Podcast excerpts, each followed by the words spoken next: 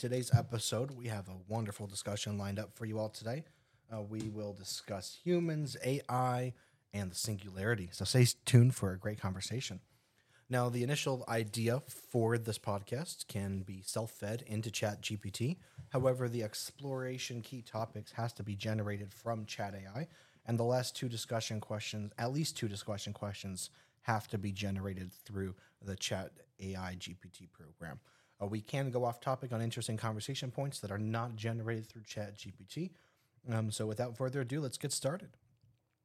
Okay, so we are going to be primarily discussing at what point will knowledge of computers uh, by uh, through human beings become redundant because of AI, uh, which would then basically self-feed and then lead to the computers learning how to uh, use themselves. And uh, have we reached the singularity yet? Now, it is difficult to predict exactly when knowledge of computers will become redundant because of uh, artificial intelligence, as it depends on the rate of progress in the field and the specific tasks that AI is being used for.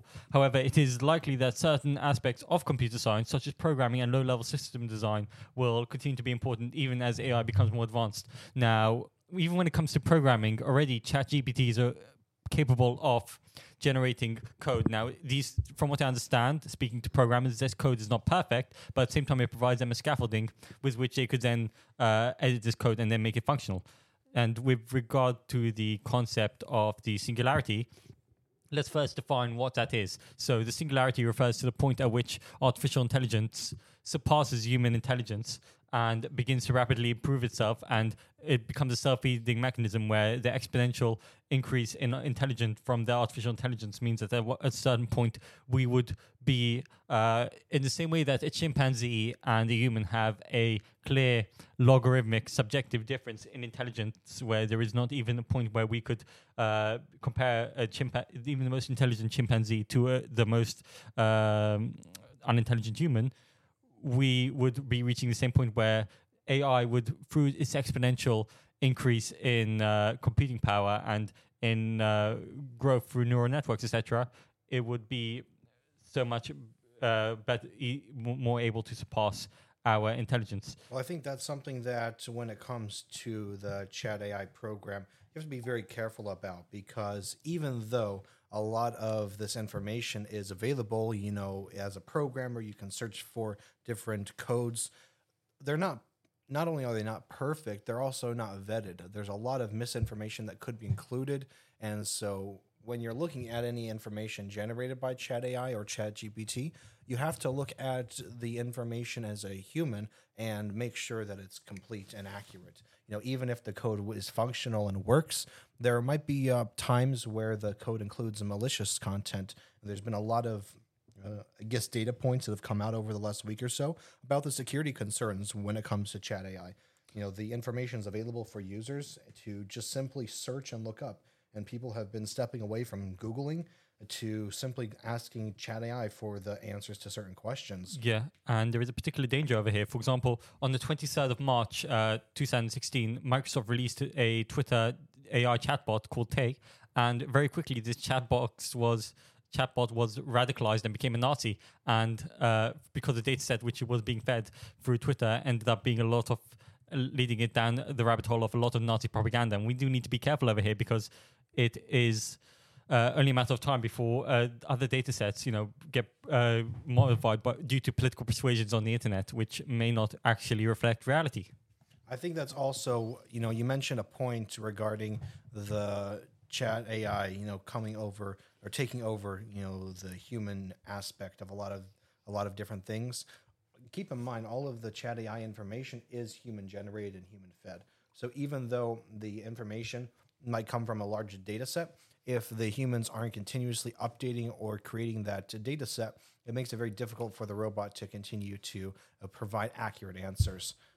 Yes, but you see that is the case right now. But what's going to happen in the future, and is uh, and some are postulating is inevitable, is that AI gener- machine learning is currently taking a data set and then generating a new data set which is coming out of it. And then there's going to be a self improvement mechanism where the AI would then take that data set and then use that to create and generate the next data set. And then that exponential uh, cycle will continue to wield itself until the AI is reaching the point where it is using a data set and and and would no longer be anywhere close to the original data set and would not be something which humans are even able or capable of understanding.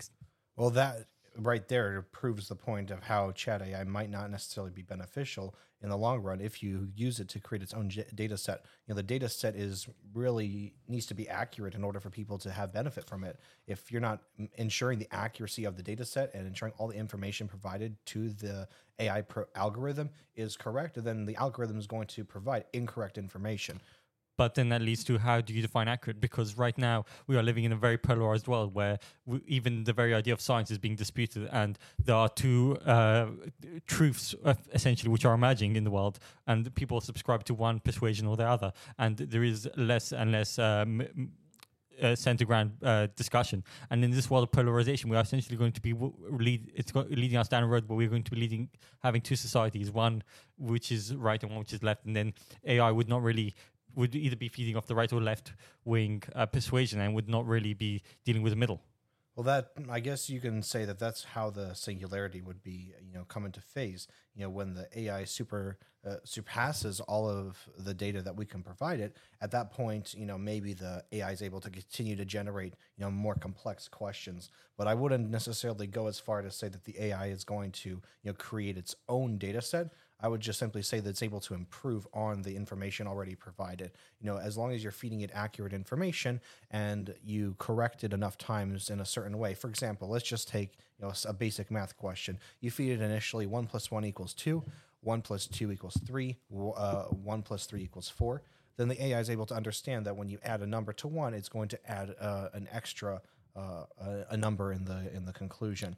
Um, but if you don't feed it further information on 23 plus 5, it might not realize that that's going to be 27 unless you feed it more data that's relevant to that type of addition. So essentially, what you're saying is that the AI is going to be uh, able to expand upon one idea or maybe multiple ideas in one area, but at the same time, it's not going to have the all-encompassing uh, generalized view that most humans are capable of. That's right. So as long as we're able to focus on the AI on specific areas, it might be able to improve itself in the long run. But the totality of you know human consumption might not necessarily be included. For example, a lot of human ideas and understanding points are come about because of physical interaction with something. You know, you're only able to learn so much from going to school. If you don't go to work in the actual trade, you're not going to understand the, you know, specific points that are factored in when you wor- work with something. You know, example, you know, you don't necessarily know how wood interacts with you know, a chisel until you actually take that chisel and move it. You might understand the concept that the chisel removes wood if you angle it a certain way, but you're not going to get the perfection feeling of how do I, you know, make sure that the wood is, you know, completely removed in this way. So you say, but in the way that the metaverse is currently being built, who's to say that in uh, a short period of time, when I say short, I mean decades from now, which is eons in the ter- in terms of computer engineering, we are going to be having physical worlds which which are being built inside a computer engine based on the mechanics of uh, the current world, whereby the AI would understand what you are saying due to some kind of mirrored reflect- reflection of current physics. I mean, that is exactly where we come into this issue with singularity. In fact, there are some e- arguments which could even be made as to uh, the idea that we have already reached a singularity, and it is worth co- noting that while we say that while we do uh, work off this premise, the concept of singularity is still a topic of debate among experts in the field, and there is no consensus as to when it will occur or if it will even occur. Some people argue that we have already reached a singularity for the following reasons. Advancing, advancements in machine learning and neural networks have led to the development of AI systems that can perform tasks that were previously thought to require human intelligence, such as image recognition and natural language processing, such as people could speak to an AI and it would pass multiple times uh, the Turing test and could be very convincing and would behave and function as a human. But even though the fact it the fact is it probably is not actually intelligent, it is just working off the way that we uh, process language and what word is most likely to follow one uh, word after the other. I mean, when it comes to that process, you know, that's really how the human language algorithm of chat AI is able to be successful. However, the data set and the knowledge that it that it, that it has already gathered is only able to be generated from what we've given it initially. So, even when we follow up with asking it questions and trying to generate more content from Chat AI, it's not necessarily taking those data points and feeding it back in. And even if it was taking those data points that we fed it, you know, who's to say that the information we give it is accurate as well? You know, there's only really a certain level of accuracy that can be, I would say, determined, and that's only by the creators. The creators of the platform and the and the data set have to be the ones who are constantly monitoring and ensuring that the information that they've given it is correct. Well, one could argue that the quirkiness of the inaccuracies is also what makes us human. Fact is, we never get, we do not get things right completely. Our language is incomplete. Our ideas are imperfect, and it's that quirkiness and that uh, kind of incompleteness is which kind of makes something, you know, again, it, it, it it's what it, it's where character and personality come in, and you could even argue today we are already to some extent cyborgs. Uh, everyone has a phone at the extension of their hand. Who remembers maps anymore? Everything is automatically Googled. We are subconsciously reliant on our phones and uh, our computers to store information already. So in a way, we've already become somewhat. Uh, in, But I would say with that in of the AI. mind, we, we never will reach the singularity that you're discussing because if we have to constantly be monitoring and updating the algorithm and ensuring that the accuracy of the items is correct, then we're never going to reach a point where the algorithm is going to create content that we wouldn't have otherwise been able to generate ourselves. You know, if we have a point, let's just say the algorithm is 85% accurate, if we never uh, if, if you're comparing that to humans and saying that humans are also 85% accurate then the algorithm is only going to be as comparable to humans as possible. It's not going to surpass us in that case because if the algorithm's at any point generating incorrect information that incorrect information will then feed into its next data set of being incorrect and can exponentially increase the inaccuracies that it generates. Yeah, and that that is true. And even the increasing interconnectedness of the world through the internet and other communication networks allow for the rapid sharing and development of AI systems, leading to an exponential increase in the capabilities of AI. So while it cannot generate new ideas right now, and even that is arguable because you see some of the music which is generated by AI is actually, uh, in effect, you know, as good as real music, which is generated by humans. Uh, where is the limit, really? I mean, music is something that you can create because it's really a a, combination of sounds, and uh, as long as you, you've given it patterns of sounds to follow, it can regenerate those sounds in different formats and enco- encompass them together. But I think that would be music in this case would be different though than giving it information. You know, when you ask the AI about a certain topic, you know, it has to be able to provide you accurate content that uh, that you would have otherwise not been able to find on your own. Um, but if the AI simply just goes to Wikipedia and Google's the answer for you, then it's really not helping you in that case. It's just giving you an easy search engine um, to provide the data the data output for. Yeah, but at what point does it become alive in itself? when companies like Microsoft start incorporating it into your computer. That's been the latest thing this last week or two. Um, Chat AI or OpenAI, the parent company of ChatGPT, has actually been uh, in an exclusive partnership with Microsoft Azure to only host their uh, company on Azure servers, and that conversation has recently extended into incorporating uh, chat ai as into different microsoft environments such as windows which you know a good i would say 85 75% of the market share is using right now on a day-to-day basis so if chat ai is incorporated in your windows if it's your default search engine now instead of bing.com or and let's say you go to bing.com and the you ask it a question it generates that question through a chat gpt then that information is going to go through Microsoft servers. So that's been the latest development regarding the Chat AI platform.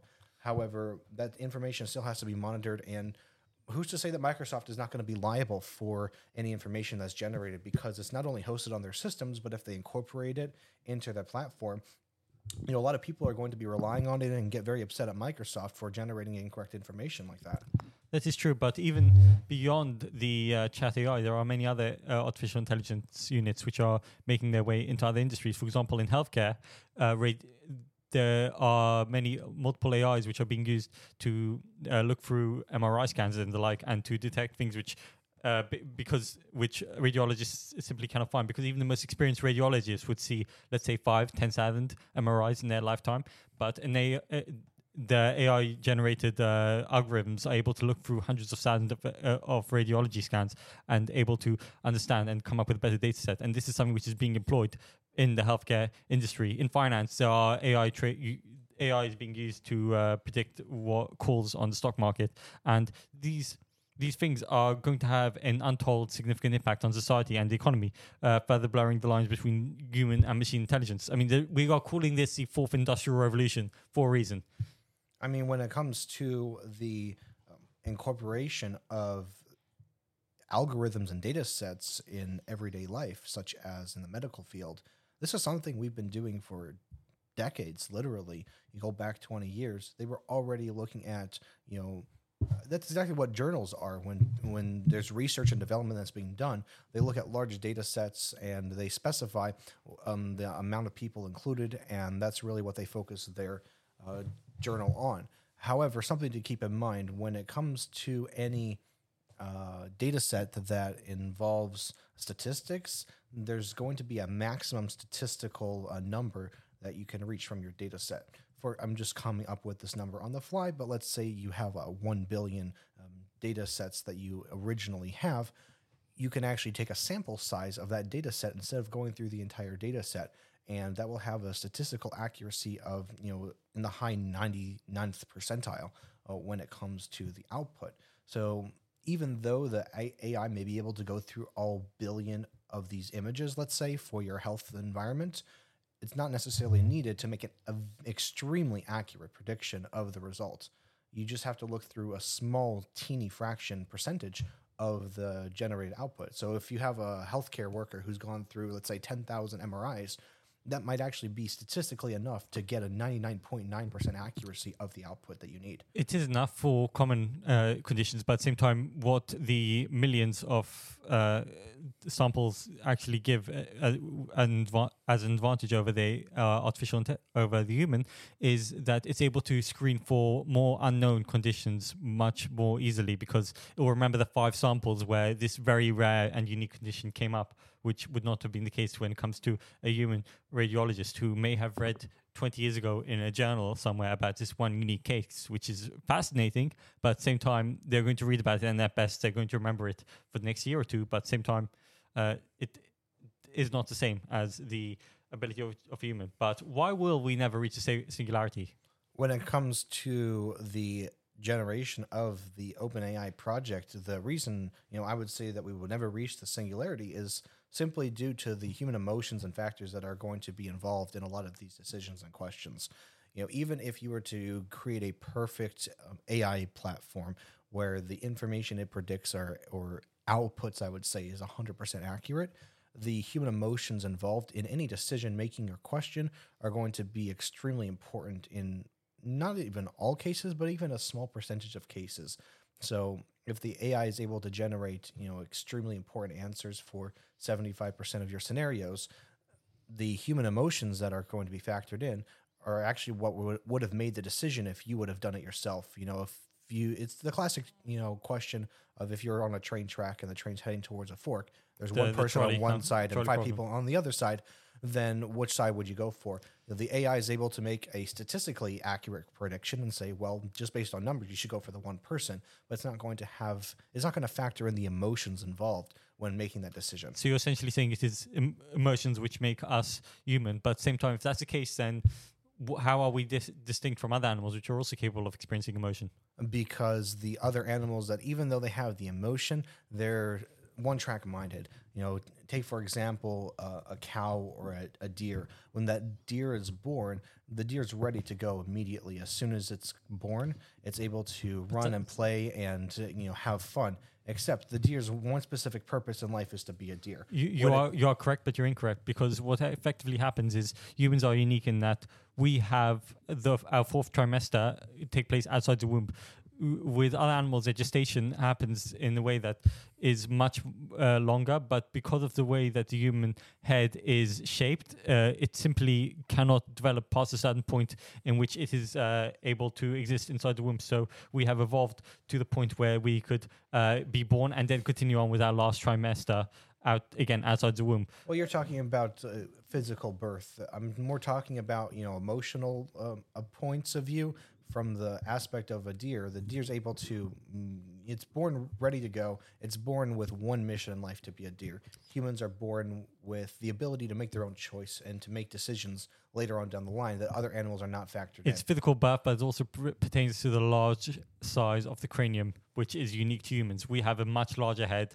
than animals do, and it's for and th- that's the reason. It, it is our brains specifically, which when you're ta when you're taking out, you know, the metaphysical and other aspects of it, which give us the unique uh, human qualia. Uh, as uh, we we do not understand what it's like to be a bat just like uh, you and just like that we do not understand the qualia of different senses While we don't understand necessarily what it's like to be a bat, I would also argue that we don't need to. You know, it's important to note that the development of any type of AI project is not simply the information that we're giving it; it's also the generation of new information as well.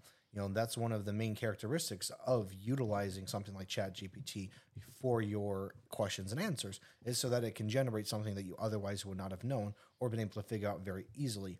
However, the, uh, the human aspect, the human element of any type of interaction is something that I think we would never want to lose in any aspect because it gives us a certain sense of connectivity and you know emotional stability when we're able to reach out to somebody. Just imagine you're calling a credit card company for you know a question on your balance and the first thing you're prompted with is do you want to use an AI to answer all of your questions? Mm-hmm. And most people in most cases are going to answer no. Now, obviously, there might be factors such as wait time on live calls. So, in that case, you might, if there's a quick question that the AI is able to easily answer, you might choose that option. But in most cases, if mm. you're trying to have a debate with somebody about a transaction which wasn't yours, then you're going to more focus on the live conversation part. That way, you can convince the person on the phone that this indeed wasn't me, and therefore I shouldn't be charged this. right and our ability it, you kind of are uh, are playing into one aspect of human cognition which is unique and this is our ability to make casual inferences ability to understand the cause and effect relationships and being able to predict future events based on past experiences not just that but also to tie in random events such as tying you know which you may have experienced yesterday you know something weird and interesting and then being able to, to tie that into something which is completely unrelated would be something which is uniquely human. Because uh, an AI or any other such computational device has a very disciplined and narrow skill set, and it we cannot exactly, at least yet, train an AI for quirkiness in that way, and that is part of what makes us again human. Well, any data set is going to look at variables that are similar. So it's going to take one field that is related and find any other data set that has that same field uh, filled in exactly the same way. Yes, but what about taking ideas which are dissimilar and adding that, and then creating a new inference from that? And that is one hallmark of you know many of the most creative and genius uh, human creators. I understand, and that's really one reason I would think that the AI is not able to, you know, necessarily overtake humans in the long term. And if it indeed AI does end up taking uh, over the human, I guess, answers that we want in the long term, it takes over the the call centers and it's slowly making its way into everyday life. We're still going to have certain aspects I think are going to undeniably need human input. You know, even if you remove all robots or all humans from a factory, you're still going to need somebody to maintain the robots and fix them if there's downtime. And even if you have robots that automatically fix themselves and find and call other robots, undeniably you're going to have a certain amount of repair that's needed that will have human intervention and human input. So you are essentially positing that no matter what uh, jobs are taken over by AI, would would essentially result in new jobs being created in the way that the last uh, t- technological uh, revolutions have uh, done. So Exactly. And you know, think of, you know, the movie WALL-E. Have you ever watched WALL-E before? can't say that I have. Yeah. So WALL-E is a it's an episode from Disney from many years ago already. It's probably 15 years ago. That it was a it's a full two hour movie, and it's basically fa- uh, focused on how the society had moved to a point where robots were um, taking over everything. So the robot was completing the trash. The robot was, you know, building a certain lifestyle for everyone. You know, all you have to do was sit in your chair. You can drink and eat all day free of charge. and the robot would make the food, generate it. All you had to do was press a button, and the robot would give you more food. And they shipped everybody off to space. That way they can clean up the planet because they had gotten to a certain point where there was garbage everywhere. So who was cleaning up the planet? Robots. And after you know many hundreds of years of having this space station where every all the humans were on and the only people on earth were robots all the robots had basically withered out and died out they had stopped maintaining the the earth they had you know they were basically garbage cleanup robots and they had stopped cleaning up the garbage because they had all failed and died in some way whether it was due to weather or whether their lifespan had been you know ex- Just natural entropy, I guess. Yeah, exactly. So there was a certain point where the spaceships had to come back and they had to go ahead and start reliving again. And because everybody had been sitting in their chairs, they had to relearn how to walk again, which is actually funny to see in the movie when they animated it. Yeah, but it is a fascinating concept and leaves a lot to think about. But even like the whole uh, the whole comparison between humans and uh, AI could be very very short sighted because in the Victorian times, uh, this is an idea posited by Yuval Noah Harari uh, that people compared the human brain and the human mind to a steam engine because that was the most advanced technology the time of the time, and that's why we say about somebody who is a bit crazy, they have a loose valve, or oh, I need to blow off some steam, because these are steam engine terms which have from a locomotive, which have kind of translated into human language because we have thought that the human that we compared the human uh, lang- the human brain to uh, steam engines because that was most advanced thing of the, uh, technology of the time. But in reality, we are much more complex than that. And now we are comparing the human brain to algorithms and artificial intelligence. While in reality, we could be so much more complex than that, and we are just simply. Uh, redu- reducing our abilities to the most advanced technology on the time. In fact, there is an idea. It's a, it's a paper from the 70s, I believe, or the 80s, but it's a fascinating one, which really stuck with me.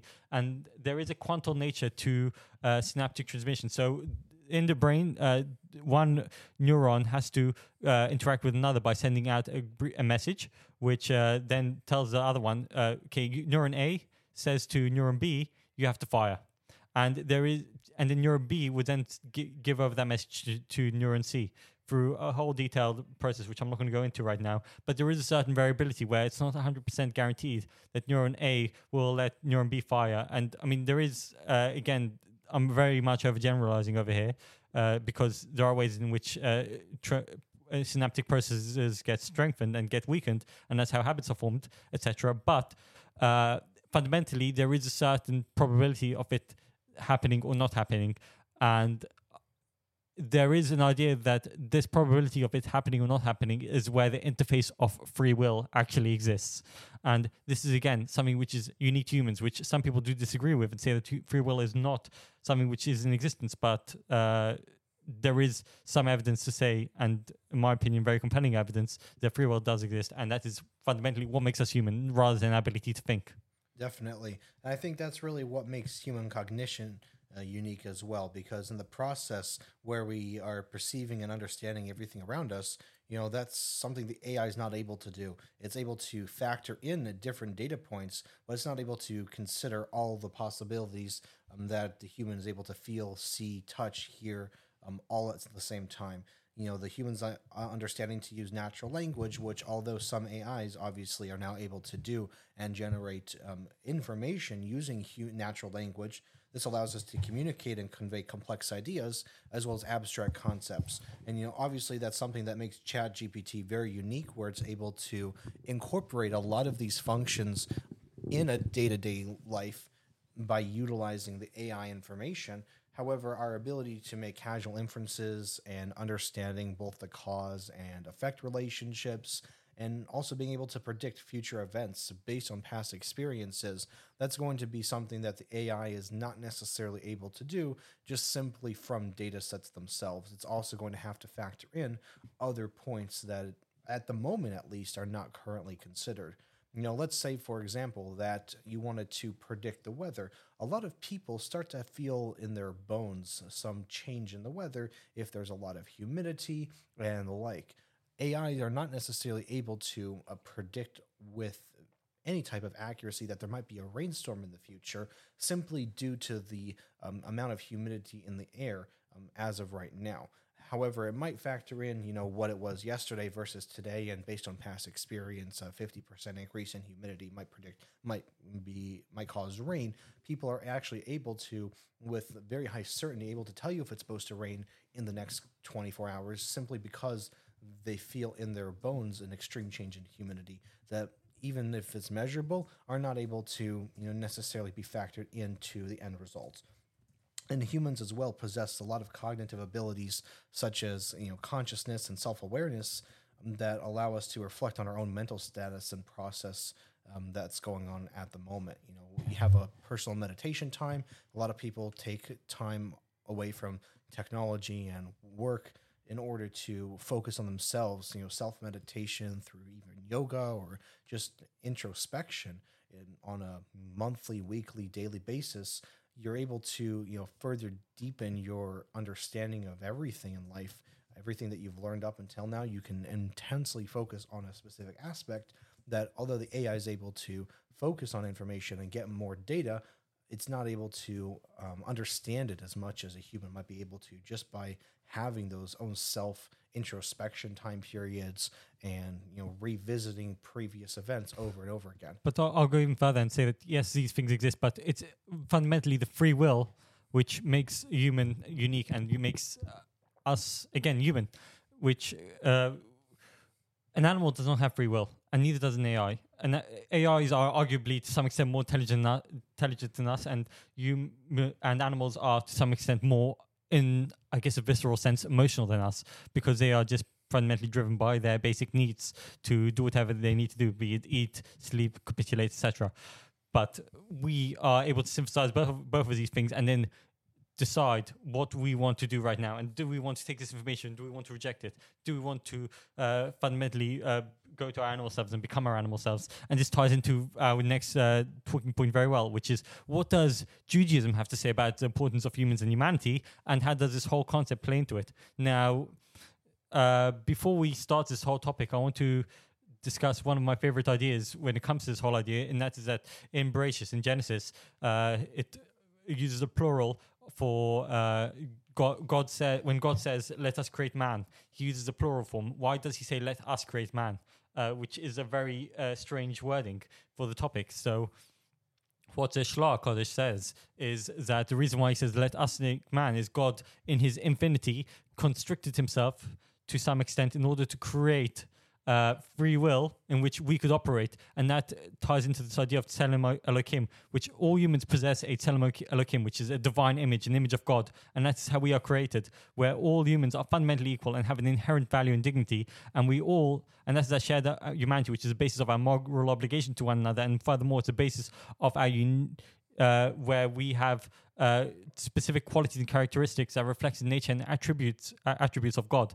And this is often interpreted to mean that humans possess a unique spiritual dimension and this ability to reason and make moral choices uh, and to see something where logically it makes sense to do something, even if it may be something which is evil. We are, are able to choose good over this evil, and we are able to choose to hold ourselves back when our natural inc- inclinations. I think that goes back towards you know the the trolley uh, example that we discussed briefly earlier as well. You know, even though logically the trolley question is normally going to factor in one versus five, and even if it considers other data points such as including, you know, if you're a relative or if you know the person for a long time or if you don't know these people, even if the data set from an AI is able to generate that, human choice, I think, is uh, certainly going to be an extremely important uh, factor when making a lot of these decisions. And that's really what gives you know humans a, a unique role and purpose in the world is by interpreting interpreting other you know factors when it comes to making a decision you know they might include a spiritual dimension um, it might also include the moral you know dimensions that you discussed a moment ago you know making a choice and determining if it's immoral versus immoral. And ai might determine that because somebody killed somebody else they also deserve to die. Whereas a human is able to factor in and say well this person had a legitimate excuse. I'm not saying any murders or anything like that are you know legitimate but uh, a human choice a human decision is able to factor in any moral consequences a little bit more severely now that might also come with a factor of if the human is able to make those decisions, they might also release people who are, you know, in a perfect society supposed to have been, you know, expunged because of what they've done. But the human is also able to make those uh, determinations and you know decide who they want to. I forget what the term is, but you know the president's able to oh pardon. That's the that's the term I'm thinking of. You know the human is able to pardon somebody for certain you know actions that were done, and therefore the consequences of those actions might not necessarily be as devastating for one person as they otherwise would be for another, simply due to the human variable that's being take that's taking place. You know, that's one of the reasons that a lot of people say that the the president of the United States is you know considered uh, very similarly to a, a king or a queen of a monarchy because the president's able to um, able to pardon somebody. A lot of people de- uh, deem that very similar to uh, a king or a queen who's able to provide the death penalty. So while they're not necessarily equal in some rights, they're very similar in terms of the amount of power that the person holds. How does this tie into the whole topic? From yeah, with regards to the the choice and uh, um, the importance of humans overall, you know, this is the fact that you're able to make those decisions Right, so- so inherently is what makes you different. So you're essentially saying that some people are also capable of a high morality, where they're able to decide Mm-hmm. on moral issues, even when it sometimes doesn't make sense. And there's sometimes Correct.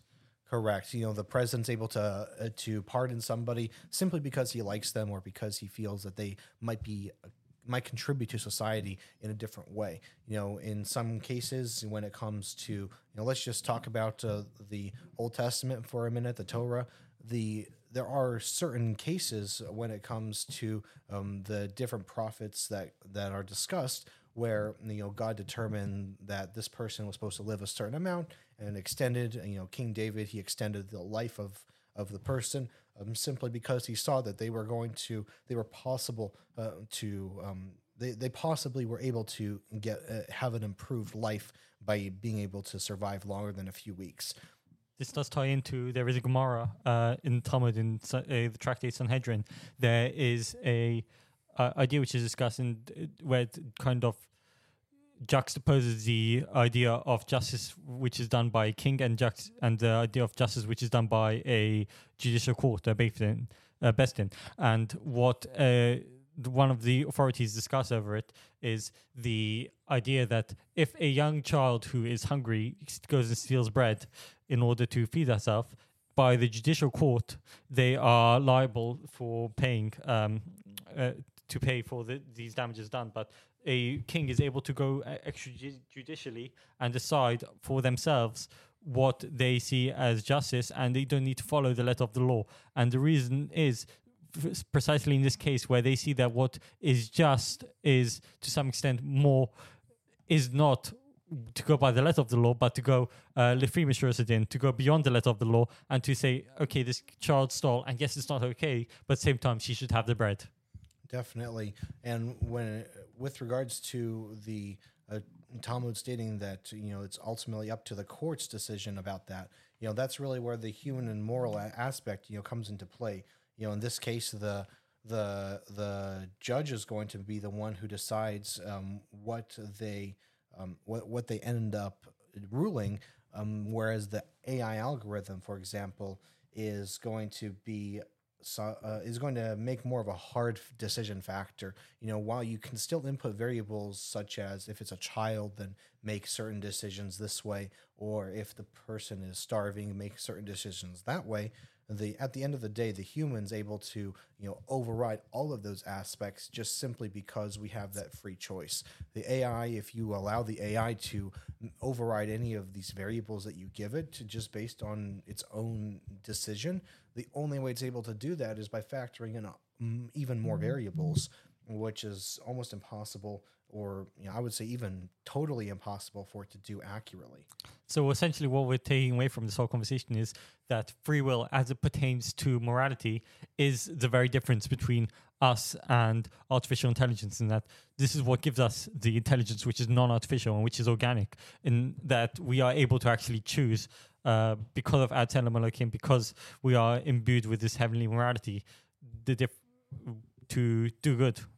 Okay. and to choose life. And, and, and when it comes to being able to make those choices, you know, that's you know something that we can include and say that humans really are you know an image of God because we're able to make those choices between determining life and death in a certain aspect. You know, whether you're able to pardon somebody or not, that may be more of a, a societal uh, a point of view.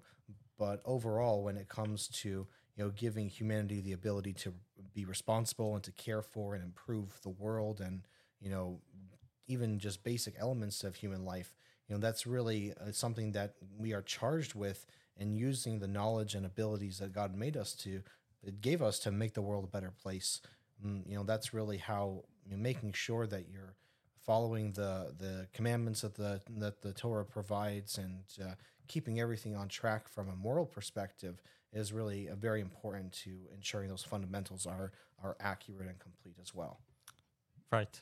Beautiful. Excellent. Well, thank you guys so much for listening to this week's podcast of the Brood Awakenings. Uh, we hope you enjoyed this episode and found it very helpful and informative. We'd like to give a shout out to this week's sponsor, Laibel Schwartz Photography. You can find them at laibel.com. And if you have any questions, comments, or feedback, Could you we'd please love spell that? L A I B E L, laibel.com. Um, if you have any questions uh, regarding this podcast or about any future podcast, you can reach us in the comments section or by leaving a review on your favorite podcast app. Don't forget to subscribe to stay up to date on all of our future episodes. And until next time.